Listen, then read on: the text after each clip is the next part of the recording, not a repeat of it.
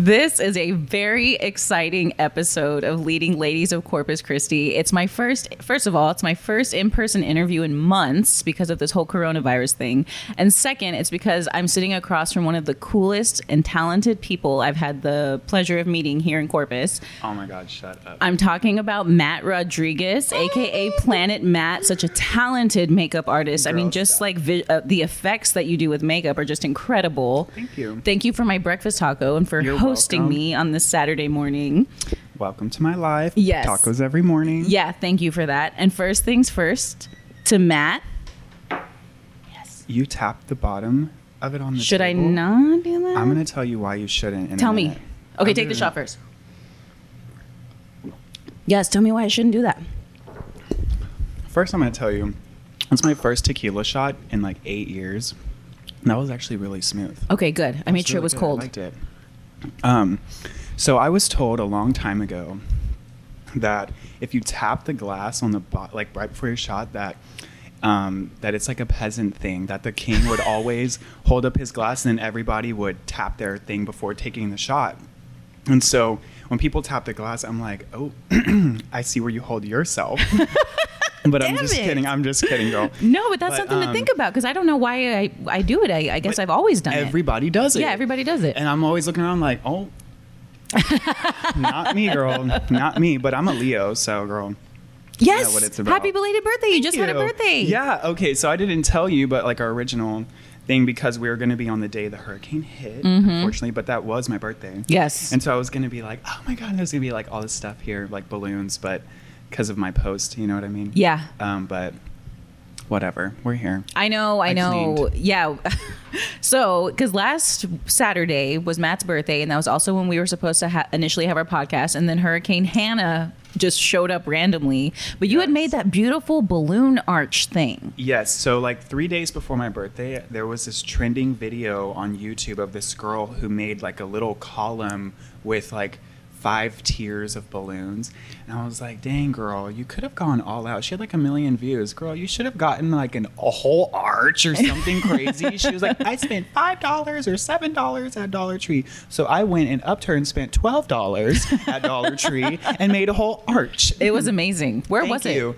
Um, it was well. It started off um, at the hallway because um, uh, my partner has a daughter, and her birthday is the day before mine. Wow, what are the odds Yes. of that? Yeah, it's crazy, and we're both Leos, girl. Yes, so y'all already know. You know. but um, no, so I had the arch. So whenever she woke up in the morning, she got to like walk through it, which is kind of fun, right? Yeah, that's super fun because you made I it know. special for her and for you. Yeah, I want to be a mom so bad. I think you kind of are. Yeah. Uh, because what you did for uh, Veronica for her baby was Oh. amazing. like the the video of you with the That's what I'm stroller. laughing at. It was fantastic. dude. that was on one take. That It was, was one take. Yeah, that was funny. It was one of the most uh, it, like I I got so much joy from watching that video because I mean you're just such an amazing friend clearly. Thank you. Yeah, and then to uh to gift her with that and then of course to like show it in action. It was just perfection. I really really loved it. Aw, thank you, girl. But no, for for my friends, I like to do um, anything to help them. And Veronica, she, me and her had been talking for a while about um, a stroller, like getting like the combo thing, because you know it's her second baby. And so I was like, girl, you have to get like the cutest one for your babies, and you have to look cute with two little kids. But I didn't know there was so many like options for strollers. There's like for like twins or if you have a toddler and an older kid. Mhm. And I'm like, dang, these moms got it rough because you only have one kid, right? Yes, thank goodness. Are you thinking about having Absolutely one? not. Girl, I'm still gonna pray for you because one is enough.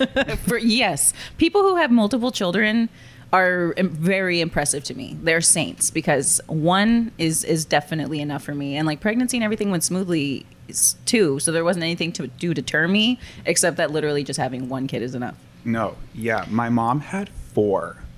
Four, and I'm the oldest and the only boy. Wow. And so, which I mean, I, clearly I'm like the fourth girl, but my stepdad be like, "We have four daughters." Yeah. I'm like, "Boy, you better quit." But um, but no, I'm like, how the heck did you do it? Because there's me, and then my stepsister is a year younger than me, and then the next one is ten years younger than me. Whoa. And then twelve years younger than me is the last one. Wow. So there's a big jump. And so my parents still have kids, still in school. They thought they were done, and then boom, they weren't. Yeah, Started all over. that's incredible. And so those kind of moms, I'm like, you're wild. 'cause You're going like 36 years, girl. Mm-hmm. yeah, It feels like. just the constant it, it's a lot like shout out to parents and and you know people who take take care of young kids because you're you're saints so you grew up in Gregory-Portland Yes, I did. and how was that for you Actually, it was kind of cool because my my mom grew up in Portland, so my grandparents lived three streets over from the house that I grew up in, and so I was always over at my grandparents' house with all of my cousins. So, honestly, those were my those were like my best friends growing up. Where my were my family. Um, I was always that super quiet kid growing up, which is very odd. It is. you know, but I guess I felt suppressed because even back then, from the time I was four years old, I knew I was gay. Mm-hmm. You know, straight up. I saw soap opera with my grandma, and whenever I saw a, ma- uh, like the shirtless man, my heart was like racing. Mm-hmm. It was so weird, but like it's like I knew like in my mind like I'm gonna be with somebody like that. Mm-hmm. It was so odd, but but it's natural it's, that's that was it's you Natural. That's yeah, me. that's you know, you Mm-hmm. I was that's me being boy crazy. You know, like at that age. But so, um, I was always really quiet, but I always, you know, family is family, and so I was always able to be myself around my family, especially my grandparents. Mm-hmm. My grandma sewed, and my grandpa sewed, and a lot of people. My I, my grandpa passed away three years ago, and he left me his 1957 sewing machine. Wow. And I still have it. Yeah, I actually got a little sewing kit from Chelsea Marie Boutique. Oh, The other day I ordered it. It's coming in the mail. Yeah. I didn't want to drive downtown. oh i hear you Sorry, girl. yeah i hear you hey whatever business is business Hey, yes, but um, but I got it to go with that little as like a whole like little vintage set to have like set up. But um, I did learn how to sew, but do I sew? No. but it sounds like you might be picking it back up picking it back up. Yeah, my stepdad and my mom sew too, and so, girl, it's so easy to get off topic. no but that's okay i i like tangents Yes. So, um, so if I really like sat down and was like, I'm gonna sew, I could sew. Mm. But, um, but yeah. So I grew up in Portland, and um, I was always at my grandparents, like I said. But whenever I was at school, I was not who I really was. You know, I was super quiet. I didn't have a lot of friends. If I did make a friend, it was a girl who was like the girl that was getting bullied, and so we would actually just be like really cool, and people would always just assume I liked her. Ah, you know, and my mom would always be the one like, "Is that your girlfriend?" And then her and her, her and that girl's mom would like be like, "Oh, they're boyfriend and girlfriend." And so my girlfriends were basically put together with from my mom when I was like in third grade, and that was the extent of my relationships. Right, You know what I mean? So like it was very, it was very weird because there wasn't other boys like me. And if there were, they were getting called a faggot, Mm-hmm. you know, and getting bullied. And there was one boy, he was this black boy, who would had his nails done in fifth grade, and this this group of kids, boys, went and you know beat him up. He defended himself, and he you know he got some hits in. I was very proud of him. Mhm. I would not have had the you know cojones to do that. Right. Back then, I was little. I was also a very little kid growing up. I'm tall now, but I was small and dainty, and so like a fight, an altercation, I was avoiding it. Uh, So I was sure. just quiet as hell, like just super duper, kept to myself, and I was just. I don't know. It wasn't until probably like junior high that I had this one teacher that the only reason I even started talking to her was that she had a friend that went to my church that was Mhm. like, "Oh my god, I hope you have this woman as your teacher. She has the same birthday as you. She was my best friend in high school and blah blah blah blah." blah." And I was like, "Okay, well, she ended up being my teacher." And so whenever Wow. I had her, I was like, um, had her like on my first day, I was like, I want to say I know somebody that you know, and she told me that we have the same birthday. And she was like, "Shut up!" And so, like, we And y'all do. we do, and we developed this like relationship. Well, she told me I needed to become um, the mascot, and she was like, she said that she was the junior high cheerleading coach, and that because I was in eighth grade, Mhm.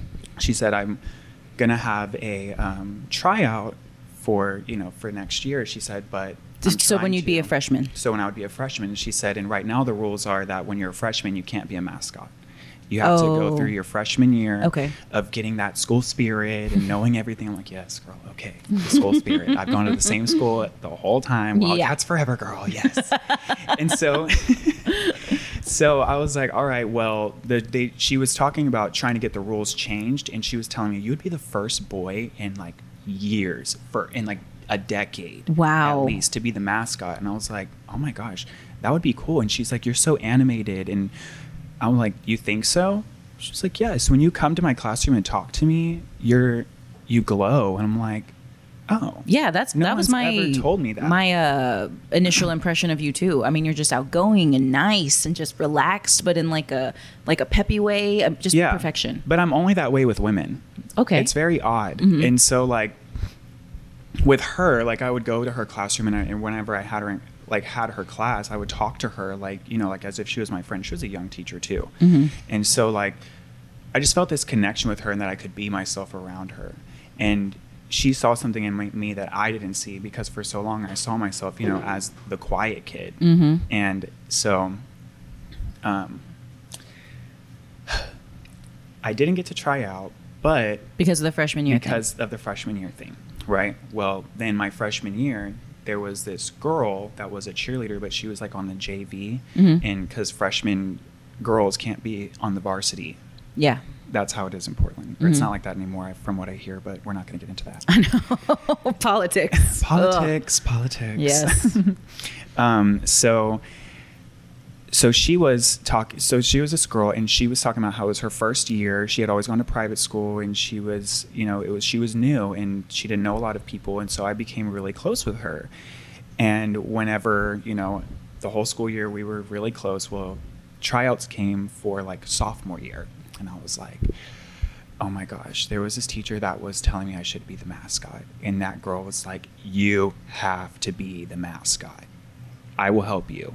So tryouts, you have to do like a skid, and so she was my helper, and we did like a Wheel of Fortune type of gig. and I love that. She was like my little uh, Vanna White, and the judges got to guess the letters, and it said Matt for mascot. It was so cool. Oh my God, that's and- brilliant. Yeah, thank you. Yes. and my grandpa actually helped me build the wheel. We built a wheel, and it spun and everything. It was so freaking That is cool. cool. I love that you had a close relationship with your grandparents. That's No, me too. Like literally, my grandpa taught me how to do so much. Like when we when we purchased our house last year, the first thing we did was just rip down all the walls, and you know, it's like halfway done. You know, I think it looks great. That's I guess that's the process of flipping, especially when you're in a relationship and you're doing it together. Literally, it's like starting on a foundation of everything. Mhm. We've been together, you know, like six years, but I don't think I started to really know him as a person until I lived with him. It was our first time actually living together too. For sure. And so like people are always like, "Who are you hiring to do your work?" I'm like, "Me." Yeah, girl." this is us. And we were like, "Where do you know how to do this?" Like you are always like building something. I'm like, "My grandpa, my dad." You are always building something. I mean, Mhm. you're always doing something. I'm working on a litter box right now for our litter box. Okay, that's something I'm I'm in the- um the I'm garage. curious about. Uh, so this is something. I, please document this project because I'm I I have cats. This is something I would like to see. But you're always like, oh, this is for the iguanas, and you set up the water sprayer for them Yep, and all. yep, that. I mean, mhm. you're And we haven't so even gotten talented. to that. I wanted to take you out to feed them, but we were feeding ourselves with our tacos. No, that's okay. But after Hey. this, we're gonna go out there and feed the iguana. Yes, I can't wait. Oh my Yeah. goodness. Okay, so you so Matt for mascot. Matt for mascot. My grandpa, he um, helped me build all that stuff, and I got it. Um, like I got the the role of mascot, and it was really cool. Um, but of course, what came along with that was he's either a faggot or he wants to sleep with all the cheerleaders. Mm-hmm. No one was just proud of me. Mhm. What the heck? Like this is such an accomplishment to me. I was so excited. That is very got, much like, an accomplishment. Run down so quickly, and that to me it was um, very suppressing. You know what I mean? I never felt proud of myself, and I also was in choir. And what's crazy is is like I don't even like oh I'm a singer I sing I don't do that but I actually went to state every single year Wow. In high school, yeah. Why don't you sing more? um, because I don't think I'm amazing. like I'm not like, oh, I'm so good. Like to me, like I don't know. Like, do you know who James Charles is on YouTube? Mm-mm. Okay, well he's this YouTuber and he'll like break out in song and he swears he's good, but I don't think he's that great. I'm like, that's probably who I would be if I was so confident. I'm like, no, I'm okay. I'll keep to myself. But also, like, I'm more into like soul music, Etta James, stuff like that. And Mm-hmm. people would be like, "Does he think he's black when he's singing?" like, I I, like a soul, you- like a raspiness. And Yes. to me, I don't want to shock people or them think I'm like feeling my oats. You know what I mean? Like feeling myself. And No, like, this is an to get over opportunity for you to feel yourself. Oh, That, well, that, thank that's seriously, that's what this podcast is for. Well, I guess you're Um, right. f- But absolutely. taking into that as well, I guess it's a part of. I never felt like it was something that I should be proud of because, well, all gay guys are in choir, all gay guys are cheerleaders. Like, I f- fell into this stigma. You know what I mean? And I guess I was battling with that so for so long. Like, I don't want to be that. Mm-hmm. I want to be my own person. Why is it that I everybody categorizes me when I'm just trying to be me? I just hate that you had to. You're you're constantly having to like dissect your choices and your moves because of the these stigmas. You know, that's exactly. tough. And so, so I was I was battling with trying to not hide the fact that I was gay, but trying to just blend in and be quiet so that to keep the attention off of myself Mm-hmm. because I thought it was going to bring bullying, negativity. I literally thought I was going to get like killed or something, you know. I didn't Yeah. know what to expect because TV, you know. So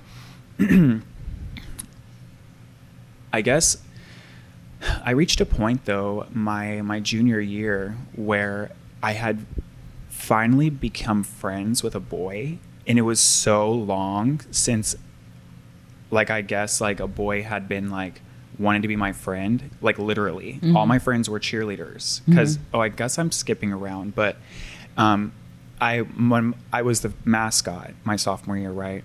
Well a cheerleader dropped out of the competition squad because we had a competition squad that year and they asked me to join. And so I joined Wow. and that led me to becoming a cheerleader eventually full time and I mm-hmm. was in gymnastics and stuff and that's so cool. It is cool and it's crazy. And I actually was the first male cheerleader in Portland. I want to say ever. Up top. That is amazing. Yeah. That's incredible. And if there had been one before me, it was like in the 50s. Mm-hmm. Like it was such a crazy, mind blowing thing. But You had it. You just had the skills. but it was not a celebrated thing. it That was so weird. That is weird. and so I still was like this whole like in my head like I'm just like I know it sounds bad but the fag in the room. And I think I still deal with that sometimes, you know, like especially whenever it it's a room full of like straight men, like you know, I'm a barista. And so when like a bunch of like corporate men come into the room, I automatically feel like I need to not man up, but I need to just be less of myself and quiet and just, you know, just do my job, you know, not be outgoing, not ask Mm-hmm. how their day is going cuz then they're going to think I'm flirting with them. You know, and that's my that's my own thing in my own head, you know, Yes. but and and props to you for saying that. And you said it a couple of times that you're Yeah. like, I find myself, you know, get like going into this spiral, you know, um, maybe believing something that might not necessarily be true or might be an outdated belief. Correct. Right. So, so eventually, um, like I was saying, my junior year, I became friends with a boy. Finally, it's not like I was like looking for a boy to be friends with, but it was this friendship that just naturally happened, and it was so weird. And my mom and my dad were like, "Oh my god, he has, he's friends with a boy. That's so crazy." And um, because I never grew up doing like boyish things except for like building with my grandpa. Yeah, All my cousins are boys that I hung out with. Like that was the extent of me being a boy. But like In like the traditional sense. yeah. I mean, in seventh grade I played football because you had to take showers in in PE and football was the last period. Mhm. And so I was like, I don't have to take a shower with all those boys Yeah. and because like i said i was like a small and i was a late bloomer so like all the boys were hitting puberty and i hadn't hit it yet and so i was nervous that they were going to pick on me for not being as like you know Developed. developed as them and so i was Being like, a gonna, kid, man. yeah i'm like i'm just going to join football so i don't have to shower Wow. then I'm joined football and I'm like, what the heck, mom? Get me out of here. what is this? Like, this is insane. Like, everybody was like, why is he here? Like, why are you here? Hey, at least you tried. I was on the C team, girl, and I was I was 70 pounds and I was the linebacker on the C team. Yes. Wow. There was so many teams that didn't have C teams that we were playing B teams and the boys were like twice my sizes with beards and we were 12 and I'm like, what the heck? Like, I'm not even joking. My 12 year old sister has hairier legs than me at 12. I'm like, girl, shave those. And also, do you, but Yeah, whatever. I'm. But I just think like the things we put ourselves through when we're kids, right Yeah, we- like- uh, yes i'm like i don't have to shower Uh, no, but but i was going through my own little battles and so like like i was saying though like when i first became friends with this boy i didn't even know like i was too as excited like oh i have a friend that's a boy that wants to hang out with me that doesn't see me as like a fag or something or this gay guy gay Yeah. boy it was it was it was different. And i never did anything with this boy like sexually or anything like that. Um, but we talked from the day we started like our little friendship we talked all day every day. Wow. all day every day. And after a few months you know we started like staying the night at each other's houses or whatever you know whatever. Yeah. and uh, one day he told me that his mom made him go to a confessional, and that um, he when he like it was after he got out of the confessional. He's like, so I just got out of confessional. My mom made me go, and the the priest told me I'm not allowed to, to talk to you anymore Oh or hang out with you. Oh, no! Come But on. me, me, I'm not Catholic, Mm-hmm. so I didn't even know what a confessional was. Mhm. I grew up in a Baptist church.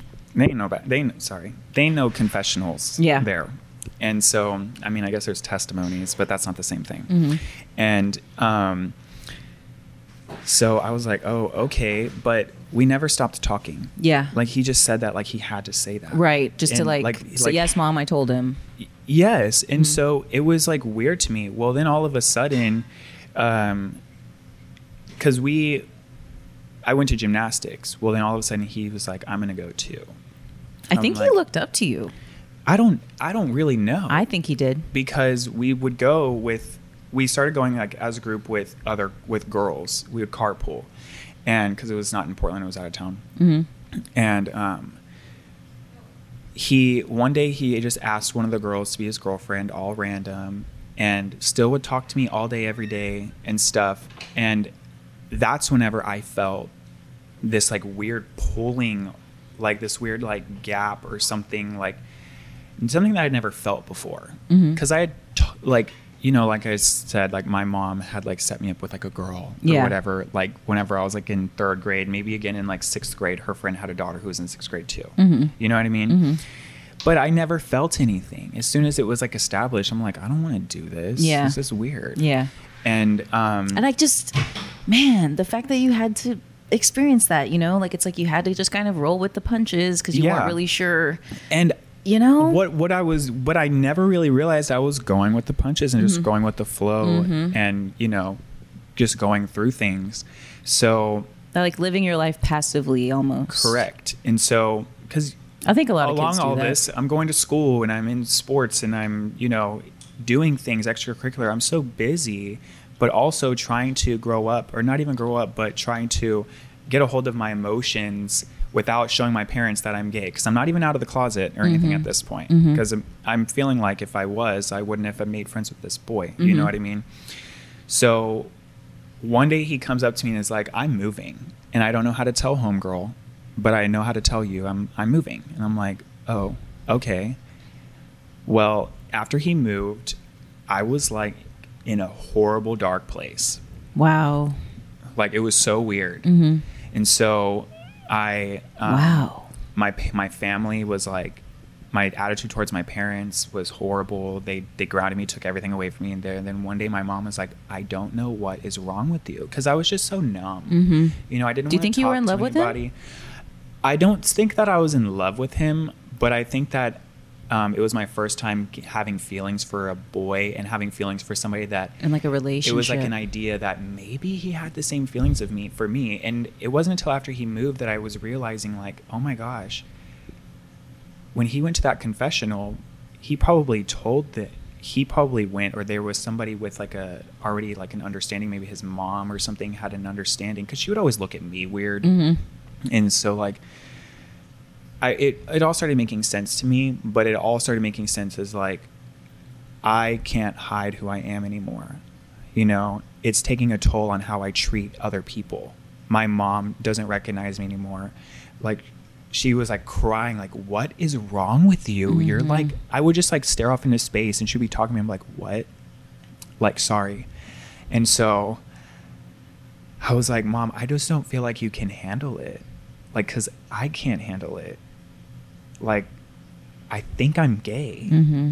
what the heck Mhm. and she's like do you think or do you know Mm-hmm. that's where we need to start Mm-hmm. how do you know? I'm like, well, I think, I think I have feelings for this boy, and I can't control it, but I need to like let it go, you know. And she was like, okay, well, I had a feeling the whole time because you talked like you were like in love or something. It was Mhm. weird, and I'm like, I never saw it that way until like you know Wow. recently. And so like I never was like giddy or like it was never like a sexual thing. It was just like I've literally well, it was the first time of feeling like those butterflies just over like a text coming in. Mhm. And it's not like he was like telling me like I love you or something Right. like it was it was just, just, like, like, close. We were just friends. And so maybe that also is just like maybe that's why people think that a gay guy talking to a straight guy he has there's you know like some hope or something which i don't you know whatever. No, I mean, come on. This is this is different. I mean, like you said, this was the first like really close relationship what you had yeah. with a boy who was a peer. Like, Right. Be please, please be gentle with yourself. i guess so Yeah, please. yeah It's a is the- beautiful story. yeah this is the first time i'm actually like going and like touching on it i Mhm. guess um And it was but- uh, monumental in your making the choice. Like, it's time Right. for me to start living truly. Exactly. And so my mom was like, well, okay, well, do you? I'm like, okay. Thanks, mom. Thanks, girl. so that was easy. And she's like, I really don't know why you're crying. And I'm like, well, it's emotional. For you know, sure. because is something I've been dealing with. I was 16. It's something I've been dealing with knowing since I was four, at least. And I also knew at four that I wasn't supposed to tell anybody. hmm Isn't that interesting? That young, you already that know young, I already stigma. knew um, I should not tell anybody, and so um, it's so it's just so crazy to think about like how it all like comes into play like life i Mhm. guess but when i came out to my mom it's hilarious it actually goes into play with like everything currently right now when i came out to her i was like you know, mom, you don't have to worry about me though. I'm not going to be that gay that does hair and makeup. I'm not going to wear fake nails, which I don't do that, but I do do makeup. I'm like, but I'm not going to be that gay. I'm not going to be over the top. I'm just going to be myself. Mhm. And my mom was like, okay, like, I don't care. Like, do Yeah. you, like, whatever. Even if you were transgendered, I don't care. Mhm. Just be you. Mhm. I'm like, oh Those are the best parents. okay. And so, of course, you know, there are things that I did or said or whatever. She'd be like, that's a little weird, but whatever. I'm like, mom, it's just what it is. It's Get an over it, adjustment. Yeah. It's an But adjustment. we adjusted. You know, I do have a stepdad. And at first, he was a little bit like, wait, what the hell is going on here? What do I have to worry about? And I'm like, okay, literally, what are you worried about? You're a six foot two, like, cop. I am not gonna. Tr- are you scared? I'm gonna try to do something to you, harass you, assault you? I like, think it's just like I don't know what's going on. it's all on just here. False beliefs, you know. People Yeah. just think they they understand it because they heard something or read something or saw something once, so they feel like they understand it. You No, know. exactly. So, so it did take adjusting, but it wasn't like get out of my house. I don't ever want to see you again. I hate you. And when I see that people go through that, oh, that tears me apart. Like I can't stand to see things like that because Same. because be up until I did come out, that's how I felt I was going to be treated. Because all over TV, that's how you see it. You don't really see this like loving, oh, here you go, they want the drama. And to me, whenever that's all you see, it's like that's the only thing parents that's the only reaction they know how to give, regardless if there's change coming or not. They Mhm. always freak out. Not always, but you know what I'm talking about. Mhm. And so it's sad that you know we have to get all this courage and this bravery within us as children to be like, look, mm-hmm. I know you don't take me seriously because I'm a child and you feel like my point and my opinions are not valid, but this is who I am. This is who I want to be. And I'm not asking you to to accept me and love me even more, but I just want you to be aware that hey, maybe one day after I move out, I might show up with a guy here. Mm-hmm. And like I said, my sisters are 12, 10 years younger than me what are we going to do as a family? How are we going to address this when they're like, who is that? How are we going to address it whenever they're assuming every girl that comes over is my girlfriend? Mm-hmm. You know, which as the long as the time came, you know, it's really not that hard to just say, yes, girl, she's my girlfriend because they're six. They don't care. Yeah. You know what I mean? But, um, whatever, it all adjusted, but I don't know. What were we talking about, Brittany? Well, do you feel like after coming out to your mom is when you really got to come into your own and maybe start uh, experimenting with makeup? Because well, holy, no, not even. yeah, tell That's me. it's crazy. You would think that like being around cheerleaders and stuff that I would have gotten like somebody that would put makeup on me and stuff like that. But no, like the day after I came out to my mom, I came out to the squad. Really? And every morning, the squad we would meet in the we had a cheer room, and it was basically this big, huge classroom that we it was like our locker room, Mm-hmm. but it was with like all like the crafty crap, and we would just meet in there. And um, I was like, so I came out to my mom last night, and they were like, what? So nobody knew? Like you didn't have like a close I- girlfriend? No, the the first person to know was my mom. wow. Yeah. And so when I told them, they were like, oh my God, this whole entire time, every time somebody calls you a fag or calls you gay, we go off on them and we have your back. And I said, Wow, Good. way to make it about yourselves. I was, they were like, and so now what are we supposed to do? Jesus Christ. That's so hypocritical. And I said, Well, who is this person? Because I want to punch her in the face. I'm like, Jesus. girl, first of all, no, you did the right thing because nobody should be pointing out that guy's gay. When they did that, they were doing that in a negative way. Mm-hmm. And so, yes, you were right in correcting them and saying that they don't need to talk to people like that Mm-hmm. because it's not just me they're doing that to. It's any gay Mm-hmm. or any flamboyant feminine guy. And there's plenty of metrosexual men out there that aren't gay that you would think are. Mm-hmm. So it is offensive. You don't know who you're offending. And so, um, so I was like, but go out there and tell them all they were right. I don't care. I I don't think somebody ever was just like, "Are you gay?" No one ever asked me. They would mm-hmm. just be like, "You're a fag," and walk mm-hmm. away. And I'm like, "All right." Yeah. like I'm like, just go out and I don't care. It's whatever, you know. So I thought at that point I was either going to get bullied or praised, but still people were just like, "Oh, it's about time." Wow. You know what I mean? And so I just went about high school like nothing, thinking like, "Oh, I'm going to go to college now. I got to do the right thing." And, you know, I'm in everybody's going to be an engineer in Portland.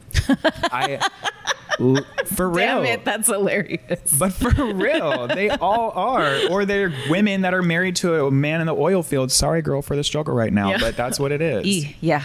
Sorry, girl. Yeah. Um, but literally in Portland, that's that's, you- what that's happens. you do. Yeah. Or you're a teacher. So I didn't know what I wanted to do because I knew I wasn't going to fit in in the engineer world, in the oil field world, and sure, I want to be a housewife too, but ain't no bull, ain't no man up in here trying to wife up this. Okay, Mm-hmm.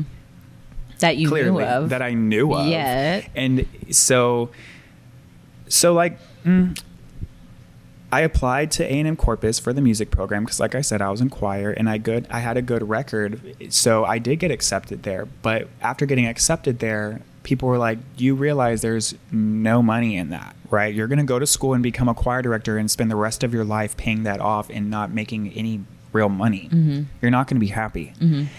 And I'm like, you're right. I love choir. Like, I don't even, I love singing. I loved competing. But as far as being in a choir with a bunch of boys, hell no, girl. They were all like rambunctious. And I was always the one that was like, y'all need to be quiet. Be quiet. And like, like no, I would be the Yeah, one. imagine like, having to teach it. Ugh. Yes, and having to explain why I backhanded a boy, like because he was annoying the crap out of me. He called me a fag. yeah, not everybody's just meant to kidding, teach for sure. for real not Me, everybody has patience Absolutely not. no so um so I didn't go to school. I didn't go to college. And I told my mom, I will go to college, but um, I don't know what I want to go for and I don't want to waste my time. I grew up That's important.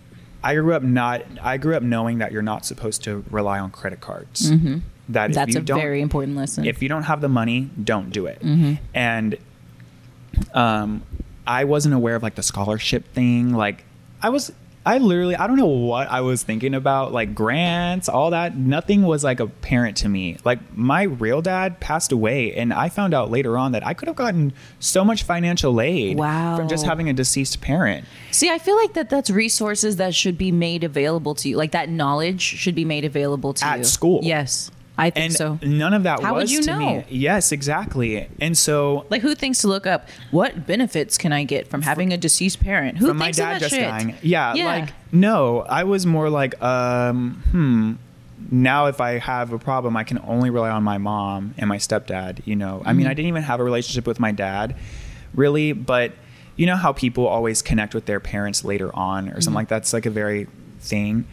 I am doing that right now, but spiritually, Mm-hmm. and it's different. I'm loving it, but back then, I'm like, I wish I would have had that. You yeah, know what I mean? absolutely. And so, um, anyway, I told my mom that I was fine because my parents told me if you're not going to go to school, you're going to pay rent to live in our house. Mm-hmm. Like you're going to grow up regardless. And I'm like, bet. Okay. so I was paying my parents rent to live in their house, which I know some people are going to be like, what is wrong with your parents? No And I'm way. like, no, ma'am. Absolutely no, not. ma'am. The, my parents taught me a lot of responsibility. Exactly. I've learned I even though I'm not in school or didn't go to school, like I have learned so much just off of like that. I started paying my own car insurance, my own car payment, my own phone bill, everything from the get go. No, I'm teaching your kid independence Yeah. is the most important and lesson you'll 17. ever teach them. I wasn't even 18. My parents, I was 17. My parents were like, you need to start paying rent or you can get out. Mm-hmm. And I'm like, okay. Yeah, but I mean, financial independence, that's such No, an yes. important life skill. But I left out because I leave a lot of things out when we jump around, but that's okay. Um, my senior year, I actually um, got an email from the Hooks, and they asked me to if I would be interested in in trying out to be the mascot. To be rusty? being Rusty Hook. What? And I, yes, my senior year, I actually became Rusty Hook for 2012 for the ha- first half season, and then I was Sammy Hook. I mean, Sammy Siegel, um, the second half of the season. really? Mhm. Yeah. Man, so if cool anybody, if anybody remembers the mascot at the Hooks that would tumble and do backflips in the suit and the splits on the dugout, that was that was your girl Matthew, Planet Matte over here. That was me. Yeah. Matt! Um, I did it for a full season. wow. But it's seasonal and you can't really rely on it. For and sure. So whenever the next time came around, it just didn't work out. You know Mm-hmm. what I mean? So but still. the money was the the money was nice. Yeah. I mean, I must but- add, and my mom saw that and she was like, "You paying rent, boy." I'm like, "Oh, okay, okay, I see you." Man, how fucking cool is That's that? That's badass, right? Yes. No, yeah. So, um, Wow. yeah, I'm that- proud of you. Thank you. Yes. Thank you so much. Um, so, yeah. So I'm like blown away right now. Sorry. That's no, super fucking cool. No, dude, you're fine. That's cool. It is cool. Mm. I sometimes I forget like because I'm 26 now, and sometimes I'm like I didn't go to school. You know, like I have nothing to be proud of, and I'm like, okay, fuck that. I do because I moved out of my parents' house when I was 18 years old, and I never moved back. Regardless of how I got to where I am now, where I lived, or what I did to get here, I'm not saying like I was a, you know, selling drugs or anything like that, but um, you know, like social media right now, everybody wants to live a luxurious life Yes. and present themselves as having it all put together. Well, I'm going to be honest with you.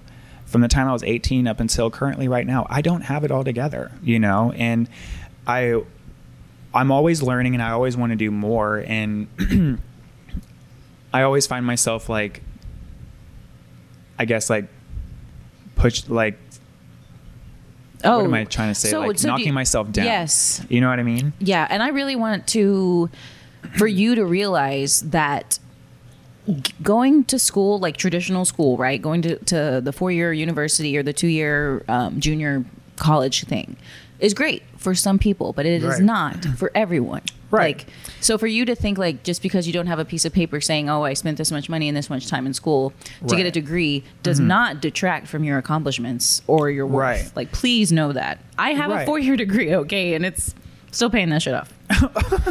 so Well, it's not, and it's not that I don't even want to accomplish those things, but like, I feel like with like my mom, like my parents saying like you, you're gonna, you know, have responsibilities now. That that came 1st right then and there. That was my priority, my responsibilities, and so I developed a relationship with somebody, and we moved to Corpus, and you know, I was like, I'm just going to get my life together. My idea in my head is that I wanted to be with somebody, maybe like I'll go to school while they work, you know. Mm-hmm. I just had like these ideas in my head of how my life could work out, Mhm. you know, maybe, whatever. of course, And so, with just hopes of just getting out of Portland, honestly, I Mhm. just wanted to get out and out of my parents' house too. And so, when I did move to Corpus, uh, my boyfriend at the time, he loved going to the gay bar. And I'll admit, I loved it too. Mhm. Um, but I like to dance. I, well, I used to. I used to do the splits. I used to, you know, show out in a girl now. No, I can't do that. But Oh, come on. no, for real, I can't. I can't. Even, I can do some backflips, but that's so awesome. No, I think but- I think it's like if you practice for like a, week or so, you probably yeah, like, probably for Yeah. real. Um, but so he he befri- we or we befriended some drag queens, and girls would tell me growing up like if you ever get the chance to get in drag, like in real drag, do it. You are not going to regret it because you have good cheekbones. Mm, You do. And girls would Great tell me that. lips. Thank I, you. Yeah, you have great And you know what's features. crazy is growing up, people would be like, "What's wrong with you? Your lips are so big." Like when I was a little kid, I guess I didn't grow into them yet, or my teeth, or something. Like I was always. no, it's such a on. wonderful feature. Thank yeah. you. And um, yeah, all, and all those people have paper thin lips. I just want to let you know, girl. I see you with your paper thin lips. And that's okay. And that's okay. Yeah, when people whatever, just the haters gonna hate. But but no, so.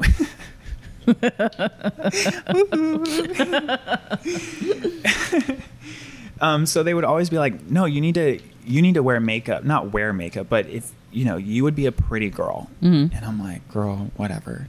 And I wasn't. I was. I didn't grow up being told, "Oh my gosh, you're cute, you're handsome." That was. I was not. No, I was steady in an awkward phase. Mhm. You know what I mean? I mean, look at my hair right now. I love it. Thank you. I love. I have want a it to thing be for long. curls. I want to just put it up in a ponytail, and sometimes I try to, but it's just not quite. It's getting there. I, I love curls. Thank you. Yes.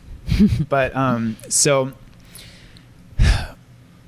sorry, I keep breathing in there. The um, these drag queens came up to me and they were like, "Girl, we want to put you in drag," and I'm like, "I mean, I guess we. I. I mean, I. I don't even know how to walk in heels." girl." Right. So you had never. Yeah, I was anything like that. 18. I had never put on heels before. I had never worn a wig. I had never even I'd worn a dress, but I had never like I never experienced that. My mom is not a makeup wearer. She Mhm. doesn't wear makeup at all. She doesn't even own eyeliner or mascara. Wow. Yeah, she has one. Excuse me, one pair of heels and she wears size five. Girl, I wear size ten. No. it just wasn't happening. yeah.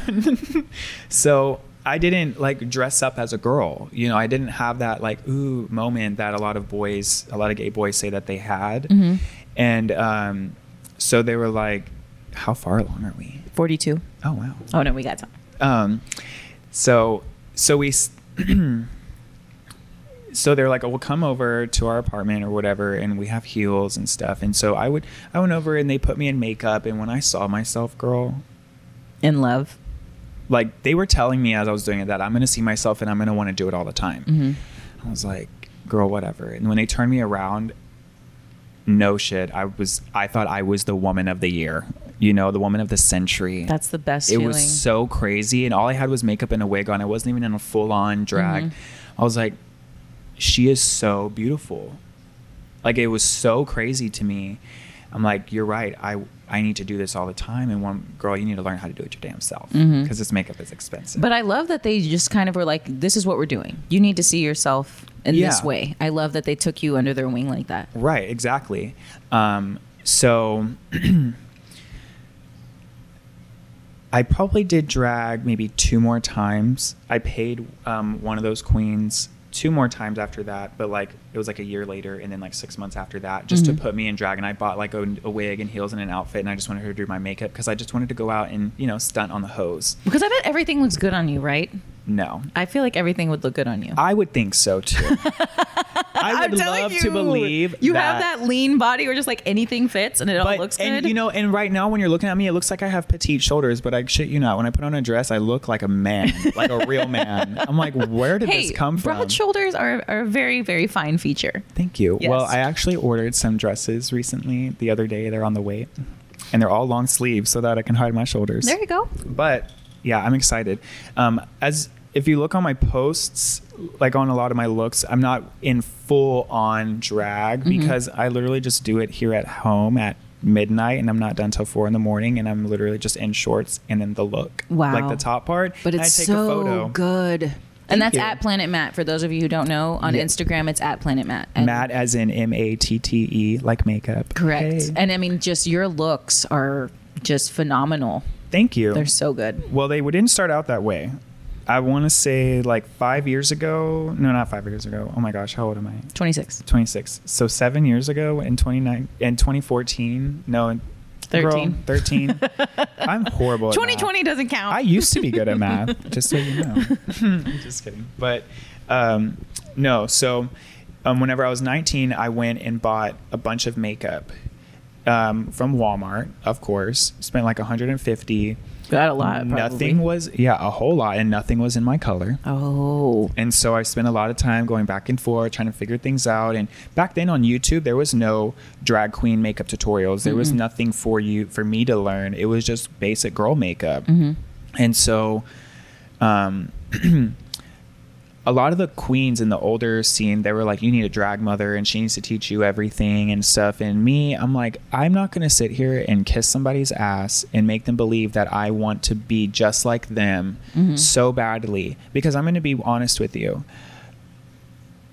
Outside of that drag, it's in drag or out of drag, it's still the same soul. hmm You know what I'm saying? Mhm. It's still the same person. And a lot of people, it's not the same. You're not getting the, it's a facade. Yeah. You know what I mean? And so knowing the people out of drag and actually getting to know people, not all of them, but you know, some of them, it's just like, I don't really know if I want to be in that scene. Yeah. You know, so I started just staying at home and practicing at home and not going out. And, um, you know, within all that time, I met my partner now, um, who now he's my partner, but I met him back then when I was 20. And I was always at home, you know, and he didn't even know because I wouldn't post back then. I would Yeah. just practice. And he had no clue. He didn't know because once we started being serious, because I met him and like a year later we got serious, um, he had no clue that I even played with makeup, hmm that I owned any makeup or anything like that. And um, like two years into it, we were like watching RuPaul and stuff, and I was just talking about how I could be better than that this one girl, like oh I could do that. And he was like, "Can you really?" I'm like, "Yeah, you didn't know that." And he was like, "No, yeah." And I'm like, "I'm pretty sure I still have all that old makeup." And I went and I had all that same makeup. It had been like four years, girl, just sitting there. And I'm like, "Okay, let's go get some foundation, but we could still use these powders." Yeah. So, um, so I went to Walgreens and got a foundation, and I got in drag for him, and he was like, "Wow, like you actually look like a drag queen, or Mhm. you look like a girl," and I was like, "Well, thanks." Yeah. it had been like a while, like, but it, it goes into the realm of in the gay scene. You know how like with straight guys, it's like I'm the fag in the room hmm in the gay scene, a drag queen is like the elephant in the room. You know what I mean? And Okay. nobody wants to be in a relationship with that person for some Oh, reason. Really? Back then, and whenever I first was in the gay scene, the drag queens did not have uh, partners. Like, nobody wanted to be with a drag queen because I'm going to be honest, some drag queens are dirty. Like, Mhm. As in messy. There's makeup everywhere, wigs everywhere, shoes. Mhm. It's just like a disaster. Tornado ran through their house, and you know some people don't want to live like. There's like a lot that. of work going into being a drag queen. A lot. Yes, and um, like you ain't going into some of these rooms in this house. No, I'm just kidding. I'm totally joking with you. I want to put a. I want to. Well, I don't know. You might want to wear a wig, but I have a wig out if you want to put it on later. Maybe, actually. Um, yeah, guys, for my birthday this year, I'm getting my makeup done by Matt because wow. And Taylor got her makeup done by you. The brujita. Yes, and I knew I wanted to do it, and then like that sealed it. I was like, "This," is, and she did it for her birthday. Yeah. I was like, "I'm doing this for my birthday" because oh Yep, we did a full on red paint devil look. She came out so sick. Um, Where'd y'all take the pictures? we're actually, I live across the street from an abandoned golf course, and we just walked right across the street.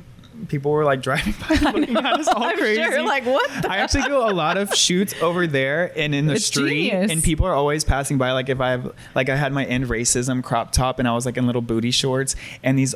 Oh, old- I love those pictures. Thank you. Yes. And it happened to be like geriatric night or day or something. There were so many old. Um, is it safe to say white people? yes. Okay.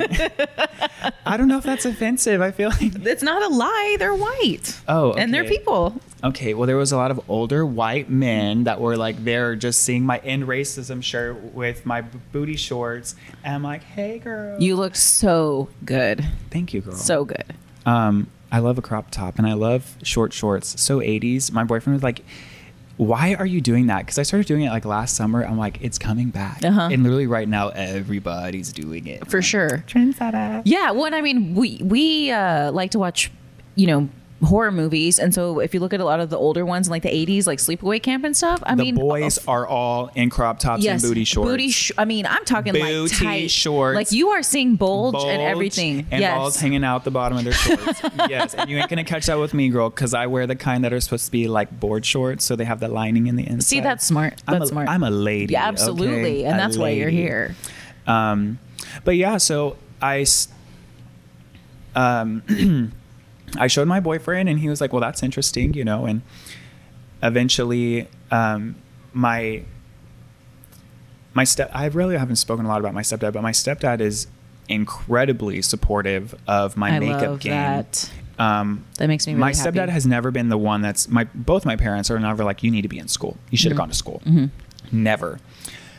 I my stepdad is very quiet. He's a cop. He's very quiet. But when I see his coworkers who are men or women that work at the city hall or something, when I see them out and about all the time, oh my god, I love your looks. Your dad like busts out his phone and goes through all your looks and shows me all your most current ones. I'm like, are you serious? That makes me so happy. because when I go when I go home, he's just all quiet and just there, he's like, hey, and I'm like, hey, and then that's it. Like that's that's it. He, it's never like, oh, I loved your last Yeah. look. Like nothing. He's like a quiet supporter. just a quiet supporter, peacefully, you know. And like growing up, when I've had like my little choir thing, choir concerts, or whatever, he he worked a lot, but he he didn't go to like the um, the choir concerts all the time. He'll go to some, and so I grew up thinking that like I'm just his stepson. You know Mhm. what I mean? Like he'll be there if he has to, you know, but he doesn't have to. Mhm. But um, two and a half years ago, this maybe it was three years ago, I got a call from this woman who went to school with my dad, and she works at the Women's and Men's Health Clinic of Corpus. And she told me that there's a local competition that happens every two years, and um, it happens around St. Patrick's Day. So it was going to happen this year, but obviously Corona Mhm. um, postponed that. So it's going to happen eventually. Mhm. Um, but the competition is is you team up in pairs of two, and um, you make an entire outfit, whether it's a suit or a gown, out of condoms. I've heard of this. I know It's called okay. Project Slicker. I didn't know it was called It that is though. so freaking fun, and you can win money. And I was like, wait, what? We go in money for being creative. And Yeah. she said, but one of us has to wear it down the runway, and you are going to get in drag and do it. Oh. And I was like, what the hell? I need to talk to my boyfriend because I don't know if he's going to be okay with this. Mhm. Like, because we don't we don't go out to the gay bar. We're not we don't go into we're not a part of that scene like whatsoever. Like we used to like a long time ago, and then now it's just like we don't care. And so, I like to have his input. Like, do you think this is a good idea? On pretty much everything. Because he's your partner. He's my partner. He it's a team all the time. Everything's a team. If we fight or not, it's a team. That's what I guess that's what makes a team, right? Yeah. Or a real team is if you can make it work in the end. Exactly. So um, when I told him about it, I was like, I don't know, it sounds kind of weird. And I was saying that in a sense of maybe he was thinking it was weird. Mhm. And he was like, Why the fuck would that be weird? You're stupid. You better go and do that. You are so creative. You need to go out there and do it. Why am I crying? Because I mean, it's just it's really great to reflect on all the support you have. yeah, because I guess I didn't think that I would ever get it. Yeah. And so whenever he was there, like, you're going to do it. Like, I will buy you new, new makeup, whatever, so that you look your best, whatever. Like, you're going to do it. And I was like, oh, shit. I'm doing it. So Mhm. I called her up. I'm like, we're doing it. We made a gown with a removable skirt. They kept they kept the outfit like, Yeah. when it's all over, but Yeah. uh, it has a remove. It had a, rem- it was like a long sleeve like like onesie, and then it had a removable skirt. Bitch, my hair was platinum silver underneath the wig, and at the end of the runway, I ripped the wig off to show them bitches, yes, this is a man under here, girl. Wow. I was the only gay person and the only drag queen in that competition. Wow. Can you believe that? Where where was, it held? Here in at the- Corpus? yeah, it was at the St. Patrick's Day Festival. Wow, um, in Matt. 2018. Yeah, and what's insane to me, it was like an AIDS awareness thing, and I know it's it's not right to say that you know like oh it's a gay problem. Yes. but a lot of a lot of it is geared toward the LGBT. For sure. The gay what I community mean? was like very heavily impacted by it. Exactly. Mhm. And so whenever I was up, like, what the heck? Not a lot of people know about this or Mhm. something. And it's such a good opportunity. It Mhm. was, it, it really was. I met a lot of incredible people. There was a lot of great artwork. We did win. Okay, uh, I was wondering. Recognition. Yes. We, yes, ma'am. Yes, ma'am. You're a trailblazer. Thank you, girl. Yes. Um, so that once I did that, I was like, me and my boyfriend or partner, we sat down and we were like, all right, boy, um, we need to take this seriously because we don't like going, we don't like going to the gay scene, but clearly I can make an impact doing drag or doing makeup or something, making a difference, trying to make a difference, something like that. Mhm. And I forgot to add, this was like the best part of that competition. Whenever I actually, because it was a part of like the St. Patrick's Day festival, right? So they had like a bunch of like bands playing. It was like on the main stage. There was like different segments, and so the whole competition was like a whole like forty five minute segment. hmm And um, so you like had to walk this stage, and it was a catwalk style esque, and it was really cool. And um, my sisters told me that they were gonna go. My sisters, they're like you know a lot younger than me. Yeah. They're like, oh, we're gonna go with our friends or whatever. I was like, okay. Girl, whenever I first got up onto the stage, like it was like the first the girl before me was walking, and I was like looking in the crowd to see if I could see them, and the first thing I saw was my stepdad's bald ass head, and I started crying. Like, what the heck? My dad is here? Why? Oh my god, my dad is here. It was like insane because wow. like you know, I'm I'm me all the time, but like when I'm in drag, that's me in my room alone with nobody right. seeing. Right. The last person that should ever see me like that is my dad. Mhm. You know, the man that raised me. And so like when he saw me there screaming for me and cheering me on, I was like, what the fuck? like it literally made me like feel so like proud of myself in that moment like wow i'm not like this huge like fuck up i guess or whatever like like this is what i'm meant to do Mhm. you know like not necessarily drag but like you know i need to be like a voice for myself or for other people Yes. i need to get out there and just be fully myself confident girl after i graduated high school there's been like eight boys that have been a cheerleader in portland Wow.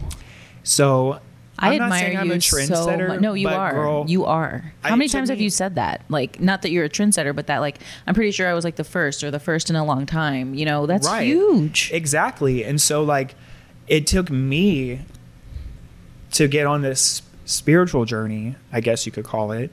Um, or we're always on a spiritual journey to become self-aware of my spiritual journey and that's helped me get closer to my dad who's you know who's passed away but it's also shown me like you you being yourself even though you didn't feel 100% there was a boy in the crowd watching that was like i'm going to be just like him and i'm going to be better which is amazing Mhm. because you know there i want my biggest thing is to inspire somebody to be even better than me so that they can inspire other kids to be even better than that Mhm. you know and to just keep on going like that's what it's all about i did not have that growing up i didn't have somebody to look up to and so while i was being my quiet self not realizing that when I walk, I, it's obvious that I'm the gayest kid in the room. You know, but I mean, I don't know if that's true, but people always tell me it's obvious you're gay. You Mhm. know what I mean? And to me, I'm like, how do you know? Yeah. But, um, but me, just me being that way, people automatically assume I'm comfortable in my skin, which I Uh, am. yes. But people always assume. No, I that admire that 100%. so much about you. Thank you. Yes, that you are just unapologetically yourself. I know it took you time to get there, Yes. but there are people my age and older that still struggle with that. Right, exactly. And so, what I learned from my mom is that because she's a cross guard in Portland, and she, um, I mean, you're like, you're on a corner for like an hour and a half, like two times a day, right? She would get into trouble for waving at people, like just waving, like Mhm. good morning or whatever, and like. When, like that was like a few years ago, and now she's like known as a lady who is like you have to wave at her, wave at that woman, wave at her. You're disrespecting her and her family, like for real. Like a cult's gonna come after you. No, I'm just kidding. But, um, but there was there was people at first that didn't because you know a cross guard their job is to cross the children but my mom is that person that's like waving saying good morning to everybody and people are like she's distracting she's who, distracting. yeah, mom, who complains about this? Like, come on. yes and the police department is the ones that pays for the um, cross guards in portland corpus christi uh, take note um, so um, they were the, the police department was getting calls that my mom was waving at people and they didn't know if she was stopping traffic. And my mom was like i'm not waving the damn stop sign. I'm just waving my hand with a smile on my Oh, face. I like how can you be so I swear. ridiculous? Yeah. and so um my mom like went through like this little phase of like i'm just being myself and i'm being happy you know and i'm just like being positive. Like am i doing the the wrong thing or the right thing? Like people are complaining should i stop? Like you know should i stop being myself? And then one day this lady came up to her and was like i want you to know and it was this woman that she's kind of like has a stick up her butt doesn't really give anybody the time of day she's kind of a snob. Mhm. and um, her daughter played volleyball with one of my sisters and she was just known as a snob. And this at a game she was distraught looking as hell. Like literally. Like i was like whoa what happened to her? And she went came up and sat right next to my mom and was like i just found out that i just found out that i've been getting cheated on by my husband. I know that i've been unhappy for a long time. I feel so unnoticed. I feel like nobody sees me. But Mhm. every morning you wave at me with a smile and you're you're seeing me and i want you to know that that affects me and i feel noticed and you're the only person that i feel noticed by. Wow. and my mom was like girl i'm just waving at you and she was like i know but it it just feels so good. Hmm like you're just being you and i feel like i kind of envy that. I'm not being me you Mhm. know and i'm like i want to be like my mom you know? I want to be positive and so like i guess for so long growing up i felt like so secluded or suppressed as this kid that's just like a nobody nothing like you have nothing to live up to you're a gay kid you're not gonna you know be like everybody else in this school district or you know in this town you know so i didn't i was constantly being told that i wasn't something that the only person that was telling me like oh you're handsome or something was me i would like stand in the mirror and like look at myself and be like all right smile hmm okay, your smile looks ugly when you do that. Smile this way. Okay, your smile looks better this way. You know, like I know I'm not the only person that's that goes through that or did that, you know. Mhm. So nowadays, like I've like I know you've been in the coffee shop that I work at and when I work when you like the first time I met you, Yes. I complimented you on your skin. I talked about this like uh, uh, like to to friends, to people. Like I Yeah. met someone today. It's not often that you meet someone who and nothing against people that do this, but they talk about themselves. And that's Right. fine. Like, You No, know, whatever. I, I like to listen. But You took completely took me aback because it was instantly like your hair is so cool and your skin is beautiful and I would love to do your makeup. And I'm like, oh my, you made my day. You made my week. Like I mean, I told my husband, I was like. This guy made my day, and you and I had been following each other Yeah. already, and I and I knew as soon as I saw you, I knew who you were. But man, I was you absolutely just turned that that day around, that week around for me. Thank you. Yes. Um, you know, that's at first people would be like, "Are you trying to get tips out of me?" no, and I'm like, you weren't even working. No, I'm like, bitch. You were just there. No, yeah, I'm like, no, I genuinely think you have great eyebrows. Mm-hmm. I wish I had your eyes, like. And I, I don't even do it to men. I do it to women Mm-hmm. specifically because, I mean, maybe because those are the only people that made me feel comfortable, Mm-hmm. you know, growing up. So like I've always just like my like you know, gone like felt more comfortable around women, Mhm. and so every person and and it's just become habit at this point like if like i'm always like looking for something to compliment like like a like a freaking computer but like I'm but I'm the same way because there is Yeah. always something. there is You see it. there's something you could be positive about about anything and no matter what somebody is doing something to give a little confidence about themselves Mm-hmm. especially women you can tell if a girl is wearing a certain pair of shoes because she feels like it goes with it complements her outfit well Mm-hmm. you can tell that somebody if somebody's wearing lipstick it's because they want you to notice they're wearing lipstick Mm-hmm. and not that they want you to notice but they want they feel confident in it it makes them feel beautiful Mm-hmm. and just you simply saying hey that looks good on you that's assuring that hey i feel great i look great i am great Mhm. you know and a lot of people don't get that Mhm. even even people in relationships you know they they some people like you know you go you're in a relationship with somebody and you don't even realize that you've kind of want the to hear that you're beautiful or For whatever. And you go on so long not hearing that that when it when some random gay guy says it to you or just some random person it's just like oh. It like maybe changes your their perspective maybe not on their whole life but for the rest of the day or something. Absolutely. like, i love that there there have been like sometimes someone be like i love your smile or something like that you have a great smile And About there's- you? yeah and it Yes. would always be like old women I'm like oh thanks and i would always take it as like they're just being nice you know or No. being sweet but i soon realized that no old women if they don't want to tell you something they ain't gonna tell you something Yeah. Yeah. If you, if you can believe anybody, it's the old ladies. it's the old ladies yes Because you're right. yes. So, um, so with the whole makeup thing, you know, people were like, "You look so good in your makeup." I'm like, "Oh, thanks." I don't. I don't feel like I'm up to par because I just do the makeup side of it. Because I am. I consider myself um, a conceptual makeup artist, um, a self-taught makeup artist.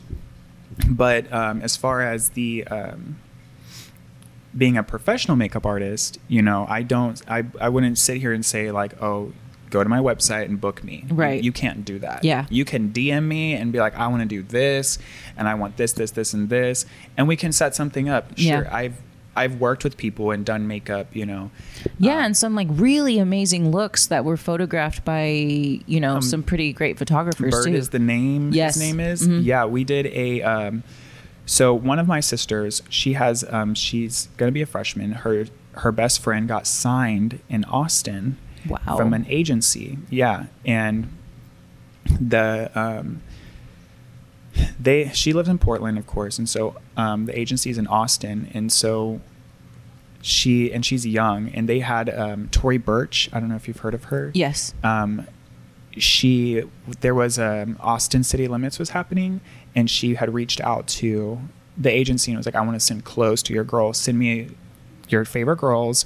And you know, well, they sent her this girl, and um, I when she got signed, the mom reached out to me and said for her local shoots, if I asked me if I would be her makeup artist, and I was like, "Oh yeah, bet."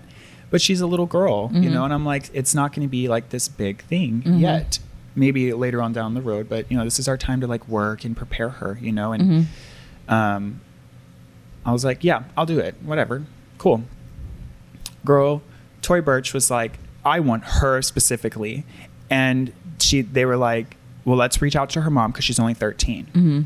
and the mom was like, "Well, I don't want her going to a music festival like just for for free clothes." Yeah. because the deal was that they would send her a bunch of items of clothing, and then she got to be, you know, as long as she took photographs in them, she got to keep them. Yeah. And this ain't no like thirty dollar t shirt. Yeah. No, this is like you know what I'm talking Yeah. about. Like on Yeah. a thirteen year old girl, I was like, what in the world? I know. That is amazing. Yeah, and so um, sh- the mom said no. Tory Burch said, I don't care. I still want photos of that girl specifically in my clothes. I don't care if I have to send them to your house and you take photos in Corpus Christi. I don't care. So we did that. The clo- she had she they she didn't send them to Corpus, but we went and got them, and I met with the agency, and they told me exactly how they wanted her hair and her makeup and everything done, and I was like, Betty Spaghetti on it, and those photos are on my thing, and They're yes, so good. Yes, Tory Burch did go to my profile and comment on the photos. You can go look for yourself with her millions of subscribers. I'm just saying. They're so. I mean, the eyes, everything. I mean, the that look. and my favorite thing is is that I yes I do I I hate calling myself a drag queen because I just do drag Mm-hmm. for fun, you know. Um, but I can do that hardcore thing. But I love the challenge of she's a 13 year old girl and keeping her a 13 year old. Thank you for keeping for that being. You know. Uh, Not aging her. Yes, thank you for keeping that impor- her. important because Yes. it's so important. Because Mhm. it's very easy to do Yep. way too much makeup and, and uh, hypersexualize young girls. Yes. So for you to take a different approach Mhm. just goes to show how skilled you are. Thank you. For Because sure. I'm also the stylist, I might add. But um, that that was the main thing for me. It was like, all right, you're like a little sister to me, and we're not going to make men want to look at Mhm. you more or Mhm. something. You know what Yeah. I mean? Like that's creepy. No, that's not the goal. Like Yeah. you know what I mean. The the tone goal of is this is not the clothes exactly. and to make you look like an icon, and I think we did that. You She- definitely did She it. looked good. I'm telling you, like as I said, I I, I went back and looked at your was stuff. amazing. Yeah, I'm he's like, "Do talented. me. I want you to take my photos. I know, I just use an iPhone. And your pictures look so good. Who takes your pictures? me. Um, Well, like the ones of you in the street and stuff. Oh, the ones in the street. Um, it's it's always a friend of mine. It's Mhm. either my boyfriend, um, uh, my partner. He has a daughter, and so I already said that. But Mm-hmm. They're so good. kids are great with cameras. Yeah, girl. I know. Incredible. My Yeah. sister, that's twelve. She takes the best photos. There's a photo on my Instagram of me with a hot pink hair in front of a bright yellow car. The yellow car is my stepdad's, but uh, my sister was like 11 or 10 when she took that photo and um, we tagged um, the the hair dye company is called Pravana and they have like a million followers. They share the photos. Yeah, That's and 'cause I you have like, the "Girl, look, Matt." You're a photographer. Yes. you're all 11. I but that's I mean clearly talent runs in the family. Thanks. Yeah. And so for anyone, for any, you know, maybe a gay kid who is just terrified of coming out but knows that they want to do something different with their life and not necessarily follow, you know, the the tried and true going to school, getting the four-year degree. What advice would you give to them? You want to know what's crazy?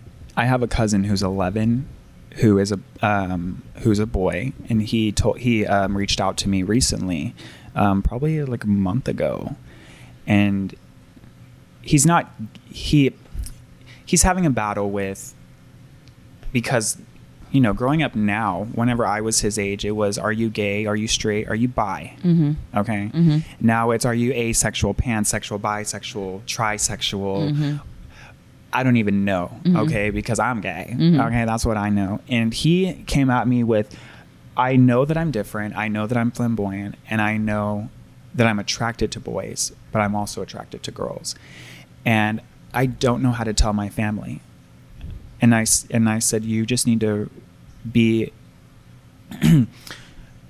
the hardest thing for a kid is to come across as an as um, not an adult but assured that they know something For sure. because to any parent a, a young kid is going to go with them needing some sort of advice or direction in the conversation no parent's going to expect their kid to be like mom dad i'm gay at 10 or 11 and then be like okay Mhm. you know it's going to turn into a conversation so to any kid you have to be open to conversation you have to be open to um, misunderstanding because there's going to be a whole lot of misunderstanding. Mhm. There's going to be a lot of questions. Um, I have another cousin who's also 11. I don't know what's up with these 11 year olds, but they're everywhere and they're taking over the world. But um, this one's a girl, and she um, she came over here to help me clean my house because she was saving money to get AirPods, which Mhm. I think that's awesome. Yeah. Save your money, girl. Financial AirPods. Yes, ma'am. At 11, teach your kids, girl. Mhm. And um,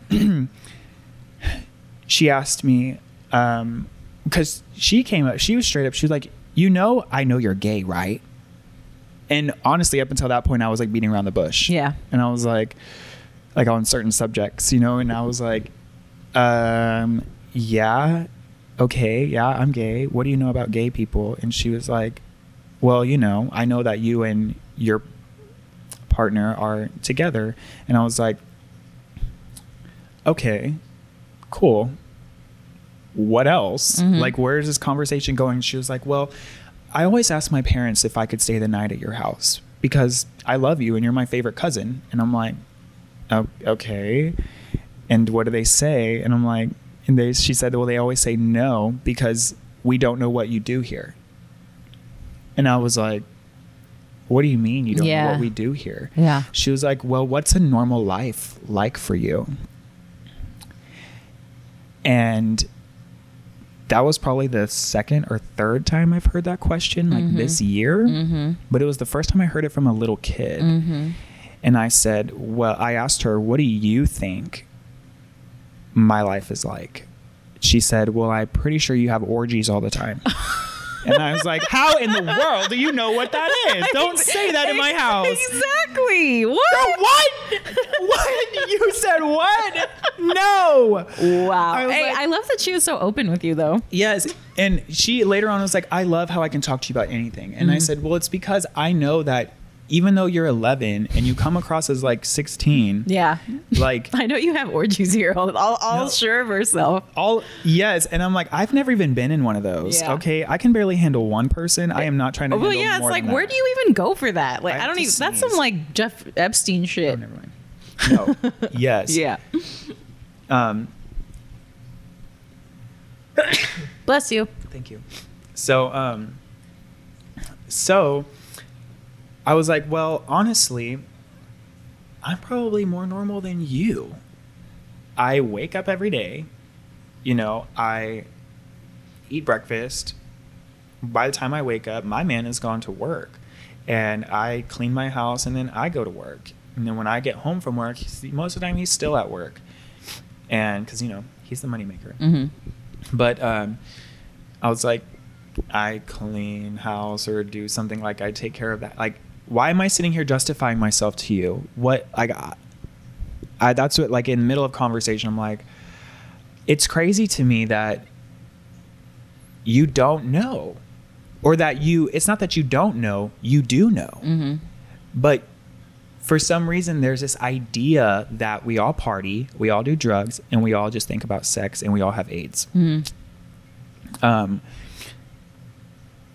girl me and my man we don't even drink we we drink sometimes Thanks like for we taking just took that our shot me. Yeah. but like the last time we got drunk was probably four years ago in austin and we got into like a little bit of an altercation and i may have hit him um, but um but you know that is nothing that i'm proud of Yeah. neither is he Yeah. and we literally the next morning woke up feeling like shit and it started with a whole conversation of we're not we can't do this anymore. We both knew in that moment we cannot drink like that Mhm, anymore. Mhm. so we stopped fully for like two and a half years. We did not take a sip of alcohol at all just because we were like no. Yeah. mm-mm. It's not right for us. like it's just not for us. But i mean look over here. We have some liquor. But there's dust collecting on it you know? Mhm. so like and even she could have seen that when she came over here. So like my grandma she was asking me like is it possible to be a gay person and not be having sex all the time and she said and i'm sorry if that makes you feel uncomfortable but that's just something i've always wondered yeah. Because they I really said- believe. yeah, but what I'm but the reason why all of this is happening right now is because people want to start conversations. Yes. Which is the whole point of everything that's going on right now. Aside from COVID, Mhm. but the Black Lives Matter movement, all this whole movement, it's all about conversation and being willing to have a conversation. Mhm. And so mm, like my grand my grandma and my little cousin coming and asking me these questions and stuff. 5 years ago, I probably would have been a little combative.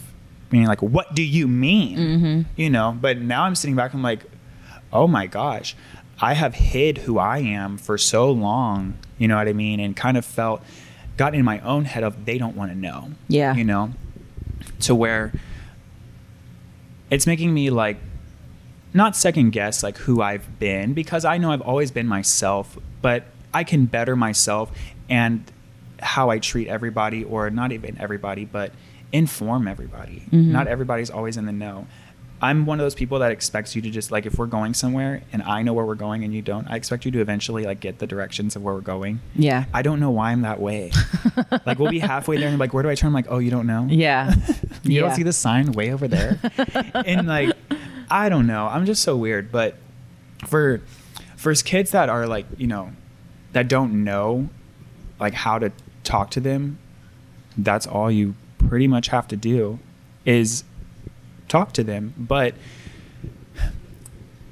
it's different in every situation, especially for like, you know, some people are in an abusive home, you know, and it really depends on your situation.